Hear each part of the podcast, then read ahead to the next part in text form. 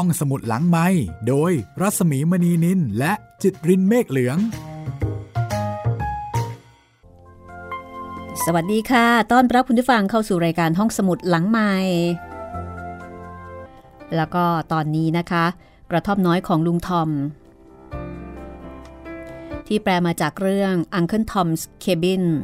ของ Harriet Beecher Stowe ก็มาถึงตอนที่ 11 แล้วค่ะ นำเสนอให้คุณได้ฟังตอนใหม่กันเป็นประจำทุกวันจันทร์ถึงวันศุกร์บ่ายโมงถึงบ่ายสองโมงนะคะ แล้วก็หนึ่งทุ่มถึงสองทุ่ม www.thaipbsradio.com ค่ะสำหรับกระท่อมน้อยของลุงทอม เป็นสำนวนแปลของอสนิทวงนะคะ จัดพิมพ์ล่าสุด โดยสำนักพิมพ์ทับหนังสือค่ะ ท่านไหนสนใจก็สามารถที่จะไปถามหาได้ตามร้านหนังสือใหญ่ ๆ นะคะ เพราะว่ารายการห้องสมุดหลังไม้เราไม่ได้อ่านตัวต่อตัว แต่ว่าเราเล่าให้ฟัง อ่านบ้าง เล่าบ้าง ความเดิมตอนที่แล้วยอชสามีของเอลิซาได้มาพบกับเอลิซาที่บ้านของราเชลทำให้เอลิซาดีใจ ดีใจมาก ยอชก็ดีใจมาก แล้วก็ทุกคนที่นี่ก็ดูแลเอลิซากับสามีอย่างดี แล้วก็มีการวางแผน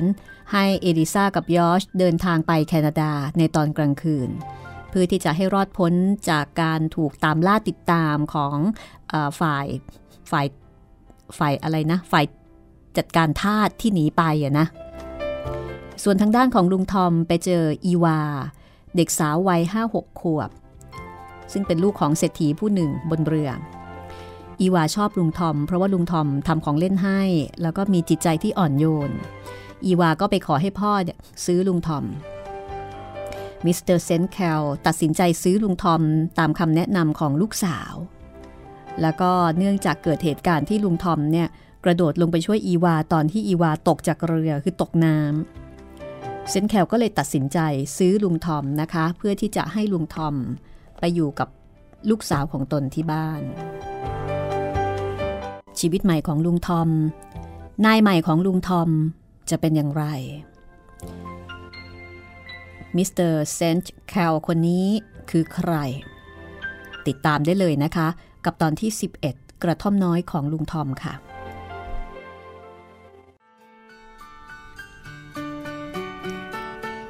ออกัสตินเซนต์แคลเป็นบุตรเจ้าของไร่ฝ้ายผู้มั่งคั่ง แห่งลุยเซียนา แต่เดิมครอบครัวนี้มีถิ่นฐานอยู่ในแคนาดา มีลูกชายสองคน ซึ่งมีอุปนิสัยใจคอคล้ายๆกัน คนหนึ่งได้เป็นเจ้าของที่นาอันอุดมสมบูรณ์ในเวอร์มอนต์อีกคนหนึ่งเป็นเจ้าของไร่ฝ้ายผู้มั่งคั่งในลุยเซียนาแม่ของออกัสตินเป็นผู้หญิงฝรั่งเศส พวกฮิวโกนอตครอบครัวของเธอได้อพยพมาตั้งภูมิลำเนาอยู่ในลุยเซียนาในสมัยเมื่อมีผู้มาตั้งถิ่นฐานอยู่เมืองนี้ใหม่ๆ พ่อแม่ของออกัสตินมีบุตรชายเพียงสองคน โดยเหตุที่ออกัสตินเป็นเด็กที่อ่อนแอแล้วก็สุขภาพไม่สมบูรณ์ เหมือนกับแม่ในสมัยที่ยังเป็นเด็ก พ่อจึงส่งให้ไปอยู่กับลุงที่เวอร์มอนต์เพราะว่าที่เมืองนั้นอากาศเย็นช่วยทำให้ร่างกายของออกัสตินเนี่ยแข็งแรงขึ้น ในสมัยเด็กๆ ออกัสตินเป็นเด็กที่อ่อนไหวสุภาพนุ่มนวลเหมือนผู้หญิง แต่เมื่อโตเป็นหนุ่ม เขาก็ค่อยๆ เข้มแข็งขึ้น แต่มีน้อยคนที่รู้ว่า ลึกๆแล้ว เขาก็เป็นคนที่มีจิตใจที่ละเอียดอ่อนเหมือนเดิม ออกัสตินเป็นคนที่มีสติปัญญาเฉียบแหลม มีอุดมคติสูง ภายหลังที่ได้เรียนจบหลักสูตรในมหาวิทยาลัยแล้ว เขาก็ได้พบกับสิ่งที่แปลกและใหม่ในชีวิต สิ่งนั้นก็คือความรัก ออกัสตินได้พบ แล้วก็รักหญิงสาวผู้มีรูปร่างงดงามและมีจิตใจที่ดี ทั้งสองคนพบกันที่รัฐแห่งหนึ่งทางภาคเหนือแล้วก็มั่นกัน ออกัสตินกลับไปภาคใต้เพื่อที่จะจัดการธุระเกี่ยวกับการแต่งงาน และ โดยที่มิได้คาดฝันมาก่อน เขาได้รับจดหมาย ที่เขาเขียนถึงคู่มั่น กลับคืนมาพร้อมด้วยโน้ตสั้นๆ จากผู้ปกครองของหญิงสาวว่า เธอจะต้องเป็นภรรยาของชายอื่น เพราะว่าผู้ปกครองของหญิงสาวนั้น ไม่เต็มใจที่จะให้เธอแต่งงานกับเขาด้วยความรู้สึกผิดหวังแล้วก็โกรธแค้นอย่างรุนแรง เขาจึงตั้งใจจะลืมเธอซะ แต่ออกัสตินยิ่งเกินกว่า ที่จะยอมงอนง้อหรือว่าปรับความเข้าใจกับคู่รัก แล้วก็เริ่มใช้ชีวิตในวงสังคมของหนุ่มสาวสมัยใหม่ แล้วก็มาพบหญิงสาวคนใหม่ ซึ่งสวยหรูแล้วก็ดูเด่นในวงสังคม เมื่อแต่งงานกันเสร็จเรียบร้อย เขาก็ได้เป็นสามีของหญิงผู้มีรูปโฉมงดงาม มีตาดำเป็นประกายสุขใส มีทรัพย์สมบัติถึง1 0 0 0 0แสนดอลลาร์ ใครๆ ก็มักจะคิดว่าออกัสตินต้องเป็นชายที่มีความสุขมากๆ อย่างแน่นอน ระหว่างที่ทั้งคู่กำลังดื่มน้ำพึ่งพระจันทร์ต้อนรับมิสหายในบ้านพักร้อนที่ทะเลสาบพรชาเตรียน วันหนึ่งออกัสตินก็ได้รับจดหมายจากหน้าซองด้วยลายมือที่เขาคุ้นเคย ผู้ส่งจดหมายนำมาให้กับออกัสตินในขณะที่เขากำลังสนทนาอย่างเพลิดเพลิน และสนุกสนานร่าเริงอยู่กับเพื่อนในห้องใหญ่ เมื่อเห็นลายมือบนจานหน้าซอง ดวงหน้าของชายหนุ่มก็ซีดเผือด ต่อมาอีกสักครู่เขาก็แอบหลบไปจากห้องนั้น เขาเปิดจดหมายออกอ่านในห้องของเขาตามลำพัง จดหมายนี้ มาจากผู้หญิงซึ่งเป็นที่รักของเขา เธอเขียนมาว่า ผู้ปกครองได้บังคับให้เธอแต่งงานกับชายอีกคนหนึ่ง ซึ่งเป็นญาติกันโดยเหตุที่ไม่มีทางจะหลีกเลี่ยงได้ เธอจึงต้องยอมแต่งงานกับชายผู้นั้นตามความประสงค์ของผู้ปกครอง แต่เธอก็มีความทุกโศกมากในเรื่องนี้ แล้วก็บอกออกัสตินว่าเธอยังรักเขาเหมือนเมื่อก่อน จดหมายของเธอทำให้ออกัสตินรู้สึกขมขื่นมากยิ่งขึ้น จึงเขียนตอบไปว่า ฉันได้รับจดหมายของเธอเมื่อทุกสิ่งทุกอย่างสายเกินไปเสียแล้ว ฉันเชื่อเรื่องราวทุกอย่างที่ฉันได้ยิน และรู้สึกโกรธจนแทบจะเป็นบ้า เวลานี้ฉันแต่งงานแล้ว ฉะนั้นเรื่องราวระหว่างฉันกับเธอจึงเป็นอันสิ้นสุดกันเสียที ขอให้เธอลืมมันซะ เพื่อเราจะได้ตั้งต้นชีวิตใหม่กันต่อไป ด้วยประการชนี้ นิยายรักและอุดมคติอันสูงส่งในชีวิตของออกัสตินเซนต์แคลก็ได้สิ้นสุดลง โดยทั่วไป นวนิยายความรักของหนุ่มสาวมักจะสิ้นสุด ด้วยหยาดน้ำตา การอกหักและความตาย แต่ในชีวิตที่แท้จริง คนเราหาได้ตายไม่ เมื่อความสุขและความรื่นรมในชีวิตสูญสิ้นไป เรายังคงต้องกินต้องดื่มทำงาน สนทนาวิสาสะและพบปะกับบุคคลอื่น ๆ เหมือนเช่นเคย สิ่งเหล่านี้ยังคงหลงเหลืออยู่สำหรับออกัสติน ถ้าหากภรรยาของเขาเป็นหญิงแท้ เธอก็คงจะสามารถทำอะไรสักอย่าง เพื่อช่วยชุบชีวิตอันอับเฉามืดมนของสามี ให้กลับแจ่มใสแล้วก็มีความสุขสดชื่นขึ้นมาได้ แต่มารีเซนแคลมองไม่ออก แม้กระทั่งว่าสามีของเธอเป็นผู้ที่มีหัวใจแหลกสลายมาก่อนแล้ว เธอเป็นคนสวย ในตาดำสุขใสมีเงินหนึ่งแสนดอลลาร์ แต่สิ่งเหล่านี้ไม่ใช่ยาที่จะบำบัดรักษาความช้ำชอก ของหัวใจที่แตกสลาย เช่น เมื่อเซนแคลผู้มีดวงหน้าซีเซียว นอนเหยียดยาวบนเก้าอี้บ่นว่าปวดศีรษะ มารีผู้เป็นภรรยาก็แนะนำให้เขาดมยาหรือว่าหายารับประทาน แต่เมื่อโรคปวดศีรษะของสามียังคงมีอยู่เรื่อย ๆ ไปตลอดอาทิตย์ เธอก็บ่นว่าเขาแกล้งทำเป็นป่วย เพราะไม่อยากจะไปเที่ยวเตรกับเธอ และเธอเป็นคนเคราะห์ร้ายที่สุด เพราะดูเป็นการแปลกประหลาดที่เธอต้องไปไหนมาไหนคนเดียว ทั้งๆทที่เธอกับเขาเพิ่งจะแต่งงานกันใหม่ ๆ ส่วนออกัสตินนั้นรู้สึกยินดีที่ภรรยาของเขาไม่ใช่ผู้หญิงที่ช่างสังเกตสังกาอะไรมากนัก และเมื่อระยะเข้าใหม่ประมาณ ในชีวิตสมรสผ่านพ้นไปแล้ว ออกัสตินก็เริ่มรู้สึกว่าผู้หญิงสาวสวย ที่เคยได้รับความพนาพนอมาแต่เล็กแต่น้อยนั้น เป็นภรรยาที่ไม่มีความเห็นอกเห็นใจเลยแม้แต่น้อย มารีไม่สามารถจะรักใครได้มากมายนัก เธอไม่มีความรอบคอบ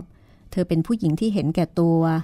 ไม่เอาใจใส่ต่อความสุขทุกข์ของใครเลยนอกจากตัวเอง เธอมีคนคอยรับใช้และเอาอกเอาใจเธออยู่เสมอ เธอไม่เคยคิดว่าผู้รับใช้เหล่านั้นก็มีสิทธิ์และมีความรู้สึก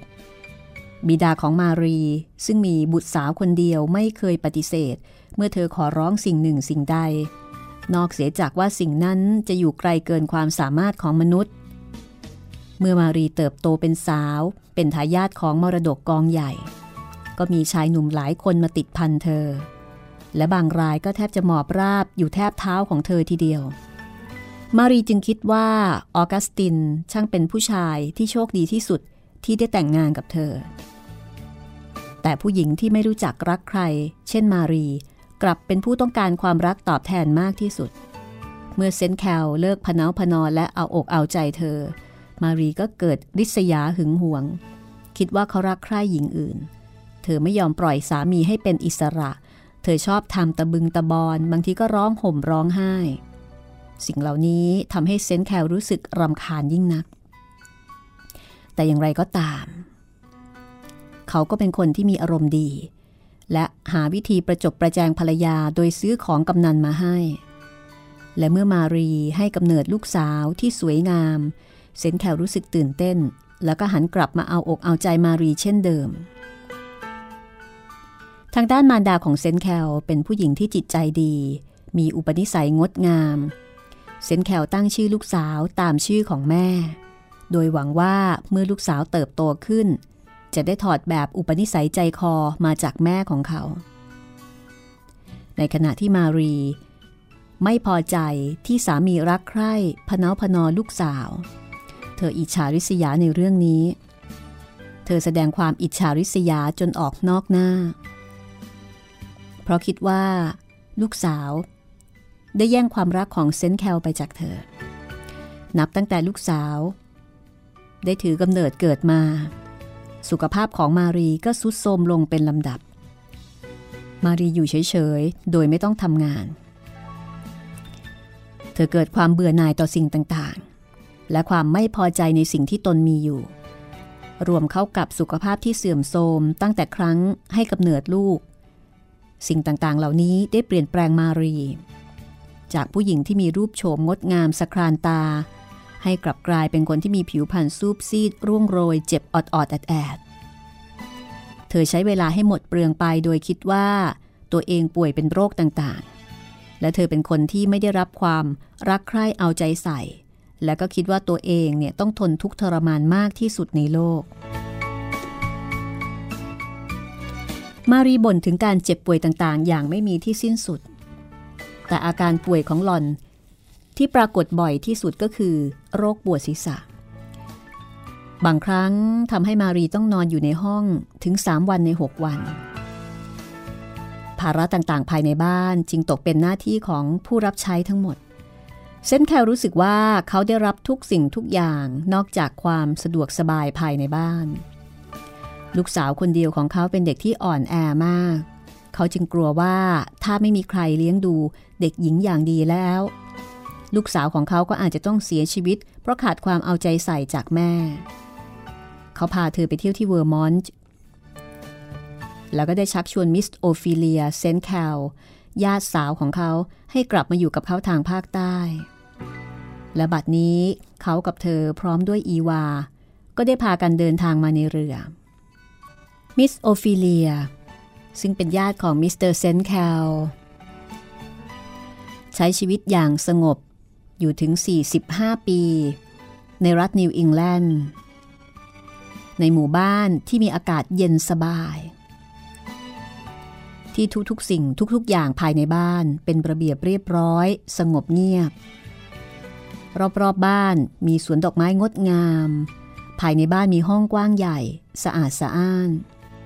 ในห้องหนังสือก็มีตู้หนังสือใบเก่าที่เต็มไปด้วยหนังสือนานาชนิด บ้านช่อง ข้าวของเครื่องใช้ ถูกขัดถู แล้วก็จัดวางเอาไว้อย่างสะอาดหมดจดเป็นระเบียบ เมื่อญาติของเธอได้ขอร้อง ให้ไปเยี่ยมบ้านทางภาคใต้ของเขา ในฐานะที่เธอเป็นลูกสาวคนโตของครอบครัวใหญ่ พ่อกับแม่ยังคงถือว่ามิสโอฟิเลียเป็นเด็กคนหนึ่ง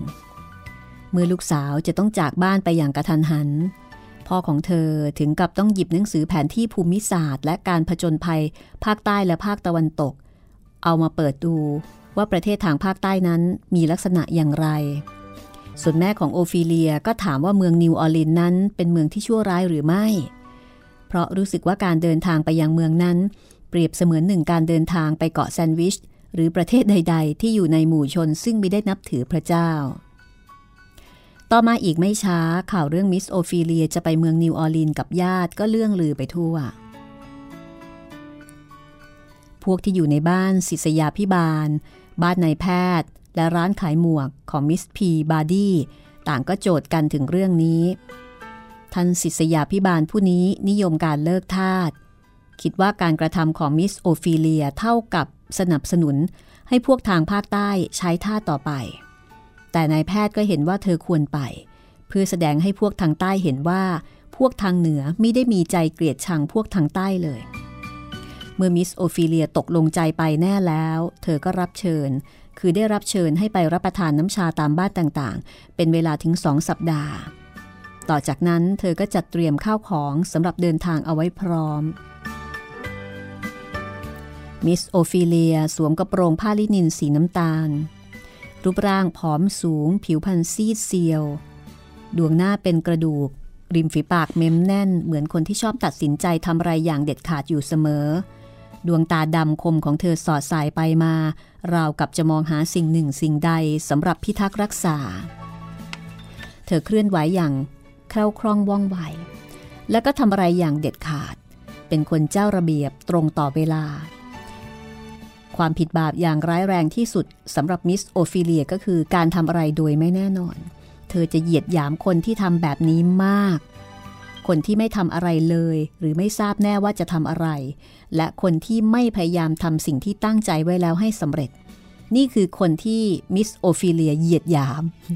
แต่เธอก็ไม่ค่อยจะเอ่ยปากติเตียนใคร เพียงแต่ทำสีหน้าเคร่งขรึมและนิ่งเงียบอยู่เท่านั้น ส่วนทางด้านจิตใจมิสโอฟิเลียเป็นคนที่มีความคิดเฉียบแหลม มีความรู้กว้างขวาง เธออ่านหนังสือมาก แล้วก็มีความรู้เลื่อมใสในศาสนา และยังมีความชำนาญในการจัดบ้านช่องให้มีระเบียบ สิ่งสำคัญมากที่สุดในชีวิตของมิสโอฟิเลียก็คือความรู้สึกผิดชอบ ถ้าเธอเห็นสิ่งใดถูกแล้ว เธอจะต้องทำสิ่งนั้นให้ได้ แต่มิสโอฟิเลีย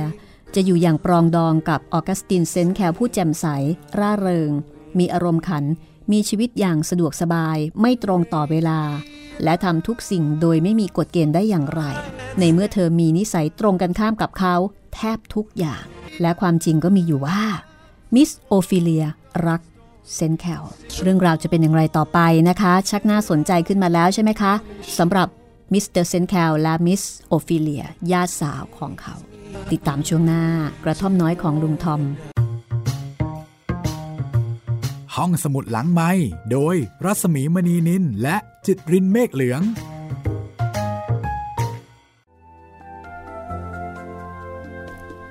มาถึงช่วงที่ 2 ของตอนที่ 11 นะคะ กระท่อมน้อยของลุงทอม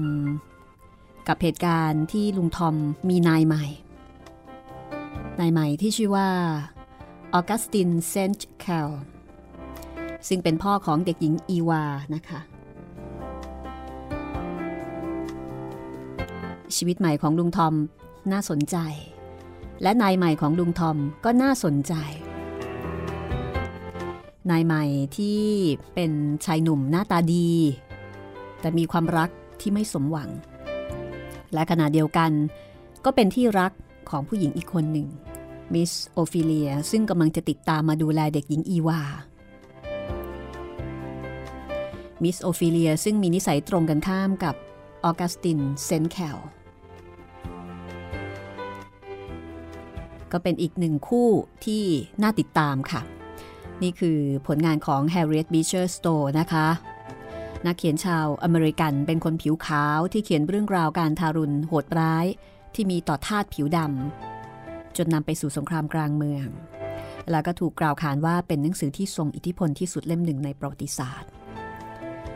Uncle Tom's Cabin นะคะฉบับภาษาไทยแปลโดยอสนิทวงค่ะ จัดพิมพ์ล่าสุดโดยสำนักพิมพ์ทับหนังสือ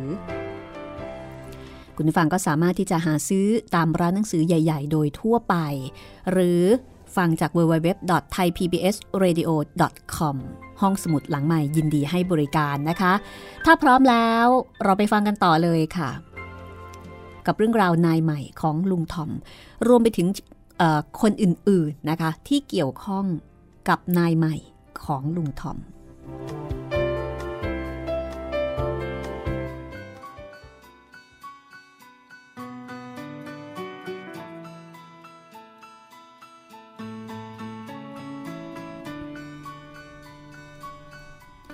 เมื่อยังเด็กๆ มิสโอฟิเลีย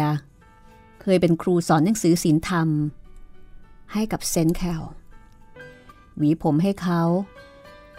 แล้วก็อบรมเลี้ยงดูเขาตามที่ควร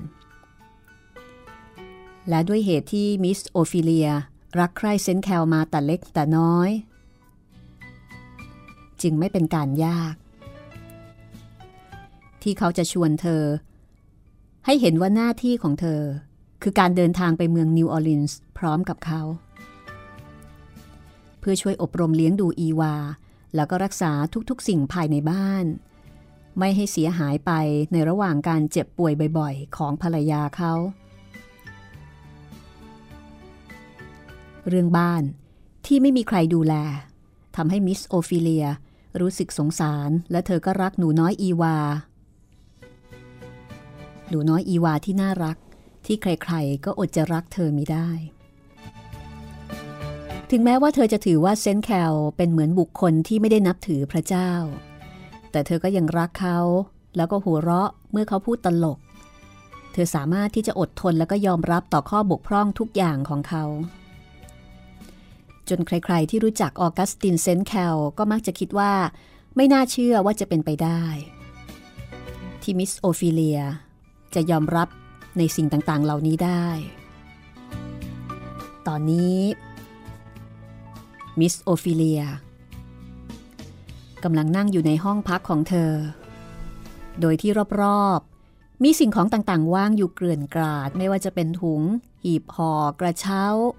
ซึ่งเธอได้บรรจุของแล้วก็ผูกมัดอย่างเรียบร้อย อีวา หนูตรวจแล้วก็นับของของหนูแล้วหรือจ๊ะ หนูคงไม่ได้นับหรอกนะ เด็กๆไม่เคยตรวจข้าวของของตัวหรอก มีถุงทำด้วยผ้าดอกจุดๆหนึ่งหีบสีฟ้าใบเล็กสำหรับใส่หมวกใบที่ดีที่สุดของหนู 2. ถุงยาง 3. หีบเครื่องเย็บของป้า 4. หีบเก็บของจุกจิกของป้า 5. หีบใส่ปกคอเสื้อของป้า 6. และหีบใบเล็กนั่น 7. ร่มของหนูอยู่ไหนล่ะ เอามาให้ป้า เอามาให้ป้าห่อซะก่อน จะได้มัดรวมกันเข้ากับร่มของป้า เอาละเสร็จเรียบร้อยแล้ว คุณป้าคะ เราจะกลับบ้านกันแล้ว จะมีประโยชน์อะไรคะ ที่จะตรวจนับของของเรา ก็เพื่อเก็บให้เรียบร้อยนะสิ เราต้องรู้จักรักษาของของเราให้ดี อีวา หนูเก็บปลอกมือแล้วหรือยังไงก็ไม่ทราบค่ะคุณป้า ไม่เป็นไร ป้าจะตรวจดูอีกที ปลอกมือ ขี้พึ่ง ช้อนสองคัน กันไกล มีด เข็ม ครบแล้วก็เอามาใส่ในนี้สิ หลานจะทำอย่างไรนะ ถ้ามากันตามลำพังสองคนพ่อลูก ป้าคิดว่า ของคงหายหมด ค่ะ หนูทำอะไรอะไรหายหลายอย่าง เมื่อเราแวะไปที่ไหน คุณพ่อก็ซื้อของเหล่านั้นให้หนูใหม่ฮ้ยอกจะแตก ช่างสุรุ่ยสุร่ายเสียจริง ๆ สบายดีออกค่ะ เป็นวิธีง่ายดีด้วยค่ะคุณป้า สุรุ่ยสุร่ายไม่เข้าเรื่อง คุณป้าจะทำอย่างไรคะ หีบนั่นใส่ของจนปิดไม่ได้แล้ว แต่ป้าจะต้องปิดให้ได้ หีบนี้จะต้องปิดใส่กุญแจ แล้วก็ไม่มีวิธีอื่นอีก มิสโอฟิเลียพูดอย่างเฉียบขาดในขณะที่เธอกดฝาหีบเอาไว้แน่น แล้วก็อัดของเข้าด้วยกัน และในที่สุดเธอก็สามารถจะปิดฝาหีบได้จริงๆนะคะคือเป็นคนที่ต้องจัดการให้ได้ต้องทำให้ได้เอาชนะให้ได้ เรียบร้อยละทีนี้ คุณพ่อของหนูอยู่ไหน ถึงเวลาที่จะขนของได้แล้ว อีวา ไปตามคุณพ่อมาสิหลานคุณพ่อกำลังกินส้มอยู่ที่ห้องเคบินของผู้ผู้ชายทางสุดโน้นค่ะ คุณพ่อไม่ทราบหรอกว่า เรือเกือบจะถึงแล้ว วิ่งไปบอกคุณพ่อสิจ๊ะ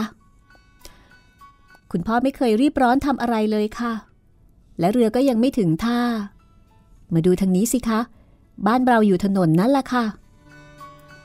อีวาชี้ให้มิสโอฟิเลียดูยอดวิหาร หลังคาตึกรามบ้านช่องและก็สิ่งอื่น ๆ ที่เธอเคยเห็นจนชินตา สวยจริง ๆนะหลาน เรือจอดแล้ว คุณพ่ออยู่ไหนไปตามมาเร็ว ๆ เข้า พ่อลูกก็ดูแบบชิวๆแต่มิสโอฟิเลียไม่ชิวด้วย พอเรือเทียบท่าผู้โดยสารก็เตรียมตัวขึ้นจากเรือ พวกกุลีขนของวิ่งไปวิ่งมาอย่างชุลมุนวุ่นวาย พวกผู้หญิงต่างเรียกหาลูกๆอย่างร้อนรน แล้วทุกๆคนก็เบียดเสียดยัดเยียดกันไปที่สะพาน ซึ่งทอดจากเรือไปถึงฝั่งมิสโอฟิเลียนั่งตรวจตราข้าวของแล้วก็ดูแลอยู่จนถึงวินาทีสุดท้าย ในขณะที่ลุงทอม ก็เสนอตัวที่จะช่วยขนหีบใบนี้ คุณนายครับ ผมจะช่วยขนหีบใบนี้นะครับ ห่อของนี่ ผมถือให้ก็ได้ครับมิสโอฟิเลียยังคงนิ่งเฉยเป็นทองไม่รู้ร้อน เธอไม่ต้องการจะให้คนเหล่านี้มาวุ่นวายกับของของเธอ เธอรอเซนแคลอย่างร้อนอกร้อนใจแล้วก็นึกสงสัยว่า เอ๊ะทำอะไรอยู่ถึงได้มาช้านะ หรือว่าจะมีอะไรเกิดขึ้นสักอย่าง ในขณะที่เธอกำลังวิตก ออกัสตินเซนแคลก็เดินมาด้วยท่าทางสบายๆตามเคย เขาส่งส้มซีกหนึ่งให้อีวาแล้วก็บอกว่า คุณพี่รวบรวมของเสร็จเรียบร้อยหรือยังครับ เสร็จตั้งนานแล้ว พี่คอยเธออยู่ตั้งชั่วโมง รถของเรามารออยู่แล้วนะครับ และพวกคนโดยสารก็ลงจากเรือหมดแล้ว คราวนี้เราจะได้เดินกันอย่างสบาย ไม่ต้องเบียดกับใคร อะ ช่วยขนของนี่ไปทีเถอะเซนแคลพูดกับคนขับรถที่ยืนอยู่ใกล้ๆ พี่จะไปตามดูเขาเอาของใส่รถนะ ไม่ต้องหรอกครับลำบากเปล่าๆ พี่จะถือของพวกนี้ไปเอง มิสโอฟิเลีย หยิบผีไว้สามใบ แล้วก็ถุงเล็กๆ อีกใบหนึ่งคือเป็นคนห่วงของแล้วก็ห่วงของแล้วก็ไม่ไว้ใจคนอื่น แต่เซนแคลบอกว่า คุณพี่ครับ อย่างน้อยที่สุดคุณพี่ก็ต้องทำตามอย่างพวกเราที่อยู่ทางใต้ ถ้าขืนหอบของพะรุงพะรังไปอย่างนั้น ใครๆก็คงคิดว่าคุณพี่เป็นสาวใช้แน่ๆ ส่งของให้เขาเถอะครับ คนใช้ของผมวางใจได้ เขาจะช่วยดูแลข้าวของให้ดีเองแหละครับ คือมิสโอฟิเลียเนี่ยอยู่ทางเหนือ ซึ่งมักจะทำอะไรด้วยตัวเอง แต่ทางใต้มีข้าทาสบริวารมิสโอฟิเลียก็ต้องปรับตัวนะคะ แล้วก็ไม่ค่อยเคยชิน แต่เมื่อขึ้นนั่งรถเรียบร้อย เธอก็รู้สึกสบายใจที่ได้เห็นข้าวของของเธอวางในรถอย่างครบถ้วน ทอมอยู่ที่ไหนอะคะคุณพ่อ แกนั่งอยู่ข้างนอกจ้ะลูก พ่อจะพาทอมไปให้คุณแม่ เพื่อแก้ตัวแทนเจ้าคนขับรถขี้เมาคนเก่า ทอมคงจะขับรถได้ดีมากทีเดียวค่ะ แกไม่เคยเมาเหล้า อีวาก็ดูมั่นอกมั่นใจ ในตัวลุงทอม ซึ่งเธอเป็นคนเสนอให้เซนแคลผู้เป็นพ่อซื้อตัวมา ซื้อกันเหมือนสิ่งของเลยทีเดียวนะคะ รถหยุดหน้าคฤหาสน์โบราณ ที่สร้างตามแบบสเปนปนฝรั่งเศส ในบางส่วนของเมืองนิวออร์ลีนส์มีคฤหาสน์สร้างตามแบบที่กล่าวมานี้คฤหาสน์นี้สร้างตามสมัยของพวกมัวร์ เป็นตึกสี่เหลี่ยมใหญ่ มีลานกว้างอยู่ข้างหน้า มีประตูโค้งสำหรับให้รถแล่นผ่านเข้าไป บนลานหน้าตัวตึกสะอาด แล้วก็เตียนรื่นและดูงดงาม มีเฉลียงกว้างๆ อยู่บนตึกทั้งสี่ด้าน ซุ้มประตูโค้งๆ เสาเล็กๆ และเครื่องประดับบ้านแบบแบบอาหรับทำให้ผู้ที่ได้เห็น รู้สึกคล้ายกับว่าราชาแห่งประเทศทางตะวันออก ได้เข้ามาครอบครองอยู่ในคฤหาสน์นี้ ตรงกลางลาน มีน้ำพุพุ่งขึ้นสูง สายน้ำกระเซ็นเป็นฟองฝอยลงสู่อ่างศิลาอ่อน ซึ่งล้อมรอบด้วยต้นไวโอเลตดอกหอม น้ำในอ่างใสดุดแก้ว มีปลาเงินปลาทองว่ายเวียนไปมา รอบๆน้ำพุมีทางเดินโรยกรวด จัดเป็นแบบงดงามแปลกตา มีหญ้าเขียวชอุ่มอ่อนนุ่มราวกับพรมกำมะหยี่ที่ปลูกเอาไว้สองข้างทาง แล้วก็มีถนนใหญ่สำหรับรถแล่นเข้าไปจอดหน้าตัวตึก ต้นส้มใหญ่สองต้น ซึ่งออกดอกบานสะพรั่งส่งกลิ่นหอมหวาน แผ่กิ่งก้านสาขาร่มรื่น มีกระถางศิลา สลักลวดลายงามวิจิตรปลูกพันไม้ดอกงดงามเรียงรายอยู่รอบๆ มีต้นทับทิมใหญ่ มีใบเขียวสด และดอกสีแดง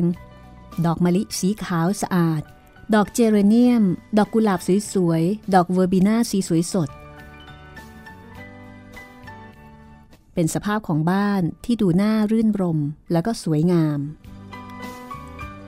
เฉลียงที่อยู่ล้อมรอบตัวตึก มีผ้าม่านกั้นเอาไว้เพื่อบังแสงแดด สามารถรูดเปิดปิดตามใจชอบ รวมความว่า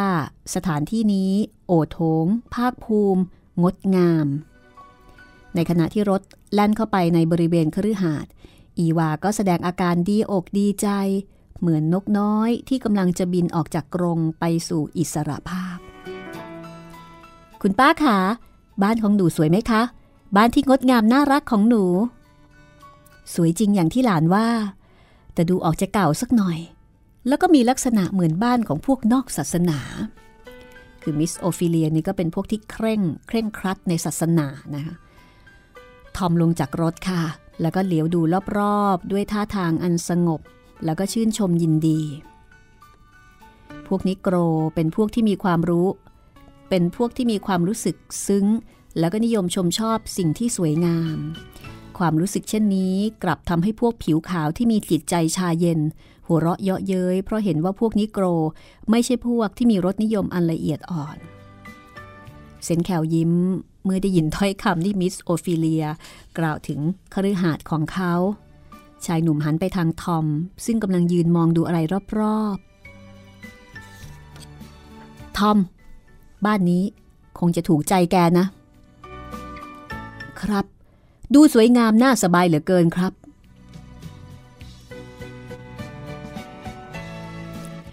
สิ่งเหล่านี้ผ่านไปเพียงชั่วครู่ชั่วยาม ในขณะที่หีบของและสัมภาระของเซนแคลถูกขนเข้าไปข้างในท่าชายหญิง แล้วก็เด็กอายุทุกๆ รุ่น ทุกๆวัย วิ่งกรูกันออกมา เพื่อที่จะมารอรับนายผู้ชาย มีชายหนุ่มเลือดผสมนิโกร เดินนำหน้าพวกเหล่านั้นมา เขาแต่งกายงดงาม แสดงว่าน่าจะเป็นคนสำคัญคนหนึ่งในบรรดาทาสเขาถือผ้าเช็ดหน้าเนื้อดี พรมน้ำหอม แล้วก็โบกผ้านั้นอย่างสง่างาม ชายหนุ่มผู้นี้ได้ไล่พวกทาที่วิ่งมาให้กลับไปอยู่ที่ปลายเฉลียงอีกด้านหนึ่ง แล้วก็พูดอย่างไว้อำนาจว่า กลับไป ออกไปให้หมด หน้าขายหน้าจริง ๆ นายเพิ่งจะมาถึง อย่าเข้ามากวนใจ ทุกๆคน พากันถอยไปยืนจับกลุ่มห่างออกไป ในขณะที่คนขนของรูปร่างอ้วนล่ำช่วยกันแบกของของเซนแคลและมิสโอฟิเลีย ขึ้นไปข้างบน เมื่อเซนแคลให้เงินคนขับรถ และคนขนของแล้วก็เดินกลับมาที่เฉลียงอีก คราวนี้ไม่มีใครเหลืออยู่เลย นอกจากชายหนุ่มผู้มีนามว่าอดอล์ฟคนเดียวอดอล์ฟสวมเสื้อกั๊กแพรต่วน แล้วก็กางเกงสีขาว เขาโค้งคำนับเซนแคลอย่างอ่อนน้อม อ๋อ อดอล์ฟสบายดีเหรอ เซนแคลพูดแล้วก็ยื่นมือออกสัมผัสมือของคนที่ถูกเรียกว่าอดอล์ฟดีละ ช่วยดูแลข้าวของให้เรียบร้อยด้วยนะ อีกสักครู่ ฉันจะออกไปหาพวกคนใช้แล้วเซนแคลก็นำมิสโอฟิเลียเข้าไปในห้องรับแขกใหญ่ ซึ่งเปิดออกสู่เฉลียง อีวาวิ่งผ่านหน้ามุขแล้วก็ห้องรับแขกอย่างรวดเร็ว เหมือนกับนกที่กำลังบินตรงไปที่ห้องเล็ก ๆ อีกห้องหนึ่ง ซึ่งเปิดออกสู่เฉลียงเช่นเดียวกัน ผู้หญิงร่างสูงในตาดำผิวพรรณซีดเซียว ค่อยๆส่งกายขึ้นจากเก้าอี้นวมยาว ซึ่งเธอกำลังนอนอยู่ อีวาลองเรียกคุณแม่ แล้วก็โผเข้ากอดคอหญิงผู้นั้น แล้วก็จูบเธอซ้ำแล้วซ้ำเล่าด้วยความดีใจ พ่อทีเธอจากแม่คุณเฮ้อกวนแม่ จนแม่แทบจะปวดหัวตายอยู่แล้ว ผู้เป็นแม่ จูบลูกสาวแบบเหนื่อย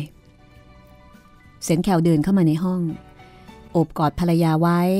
ด้วยกริยาท่าทางที่สามีทั่ว ๆ ไป แสดงต่อภรรยา แล้วก็แนะนำเธอให้รู้จักกับมิสโอฟิเลียญาติสาวของเขา มารีเงยหน้าขึ้นมองผู้ที่มาใหม่ด้วยความประหลาดใจ พร้อมกับต้อนรับเธออย่างสุภาพ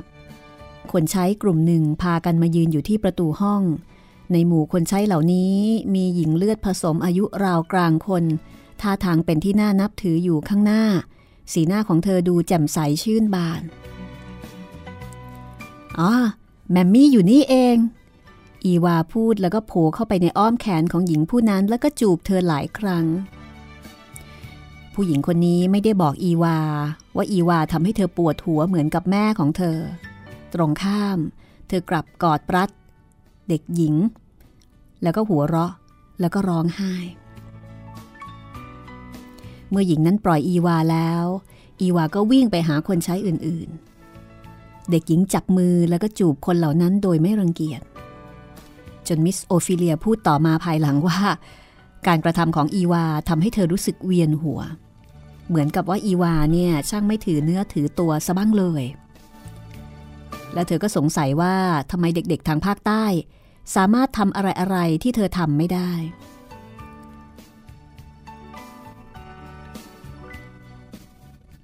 อย่างเช่น การจูบบรรดาคนรับใช้แล้วก็ทาสเหมือนอย่างที่อีวาทำอยู่ คือมิสโอฟิเลียเนี่ยไม่เข้าใจว่าอีวาทำแบบนั้นได้อย่างไร คนถือเนื้อถือตัวแบบเธอเนี่ยทำไม่ได้แน่นอน มิสโอฟิเลียก็คุยเรื่องนี้กับเซนแคลเซนแคลก็หัวเราะ เดินไปที่ประตูอ๋อมากันหมดแล้วทุกคนหรือ แมมมี่ จิมมี่ ปอรี่ ซุกี้ ดีใจมากนะ ที่ได้พบนาย ระวังเด็กเล็ก ๆ คนนี้หน่อย อย่าปล่อยให้คลานเกะกะ เดี๋ยวจะถูกเหยียบ เซนแคลเตือนขณะที่เดินไปสะดุดเด็กเล็ก ๆ เนื้อตัวมอมแมมที่กำลังคลานอยู่บนพื้น พวกทาสนิโกรพากันหัวเราะอย่างสนุกสนาน ขณะที่ได้รับเศษเงินที่เซนแคลแจกจ่ายให้ทุกๆ คนโดยทั่วถึงกัน คือพอมาถึงก็แจกเงิน เสร็จธุระแล้วก็ออกไปสักทีเถอะนะท่าชายหญิงทั้งหมดก็พากันเดินไปตามระเบียงใหญ่ อีวาเดินตามไปด้วย เด็กหญิงถือถุงใบใหญ่ ใส่แอปเปิลลูกนัด ลูกกวาดริบบิ้น ลูกไม้ แล้วก็ของเล่นต่างๆ ชนิดที่เธอได้รวบรวมไว้ระหว่างเดินทางกลับบ้าน เมื่อเซนแคลหันกลับไปมองก็เห็นทอม ซึ่งกำลังยืนขยับเท้าไปมาอย่างรำคาญแล้วก็อึดอัดใจ ส่วนอดอล์ฟก็ยืนพิงบันได เอากล้องขยายส่องดูทอมด้วยท่าทางภาคภูมิไอ้บ้า นี่แกต้อนรับแขกด้วยวิธีนี้เองหรือ พูดพลางเซนแคลก็เอาไม้เท้า ตีกล้องขยายหลุดจากมืออดอล์ฟดูเหมือนเสื้อตัวนี้ของฉันนี่นา เออเสื้อตัวนี้เปื้อนเหล้าอางุ่นครับ พวกนายนายอย่างท่านไม่สวมเสื้ออย่างนี้หรอกครับ ผมก็เลยเข้าใจว่าผมถือกรรมสิทธิ์ในเสื้อนี้ได้ ถ้าให้พวกนิโกรยังผมใส่นี่น่าจะเหมาะกว่านะครับ แล้วอดอฟก็สะบัดศีรษะ เอามือลูบผมที่ใส่น้ำอบเอาไว้เสียหอมกรุ่น อ้อ และแกก็เลยรีบเอาซะเลยสินะ ฉันจะพาทอมไปหานายผู้หญิงก่อน แล้วเดี๋ยวแกช่วยพาทอมเนี่ย ไปกินที่ครัวด้วย แล้วก็อย่าไปทำวางโตกับทอมล่ะ แกมีค่าตัวมากเท่ากับพวกแกถึงสองคนทีเดียวนะ อดอฟก็บอกว่า นายชอบพูดอะไรตลกตลกเสมอนะครับ แต่ผมก็สบายใจ ที่เห็นนายมีความสุข มานี่แน่ทอม เซนแคลกวักมือเรียกทอม แล้วก็พาทอมเดินเข้าไปในห้อง มองดูพรมกำมะหยี่ กระจกเงาบานใหญ่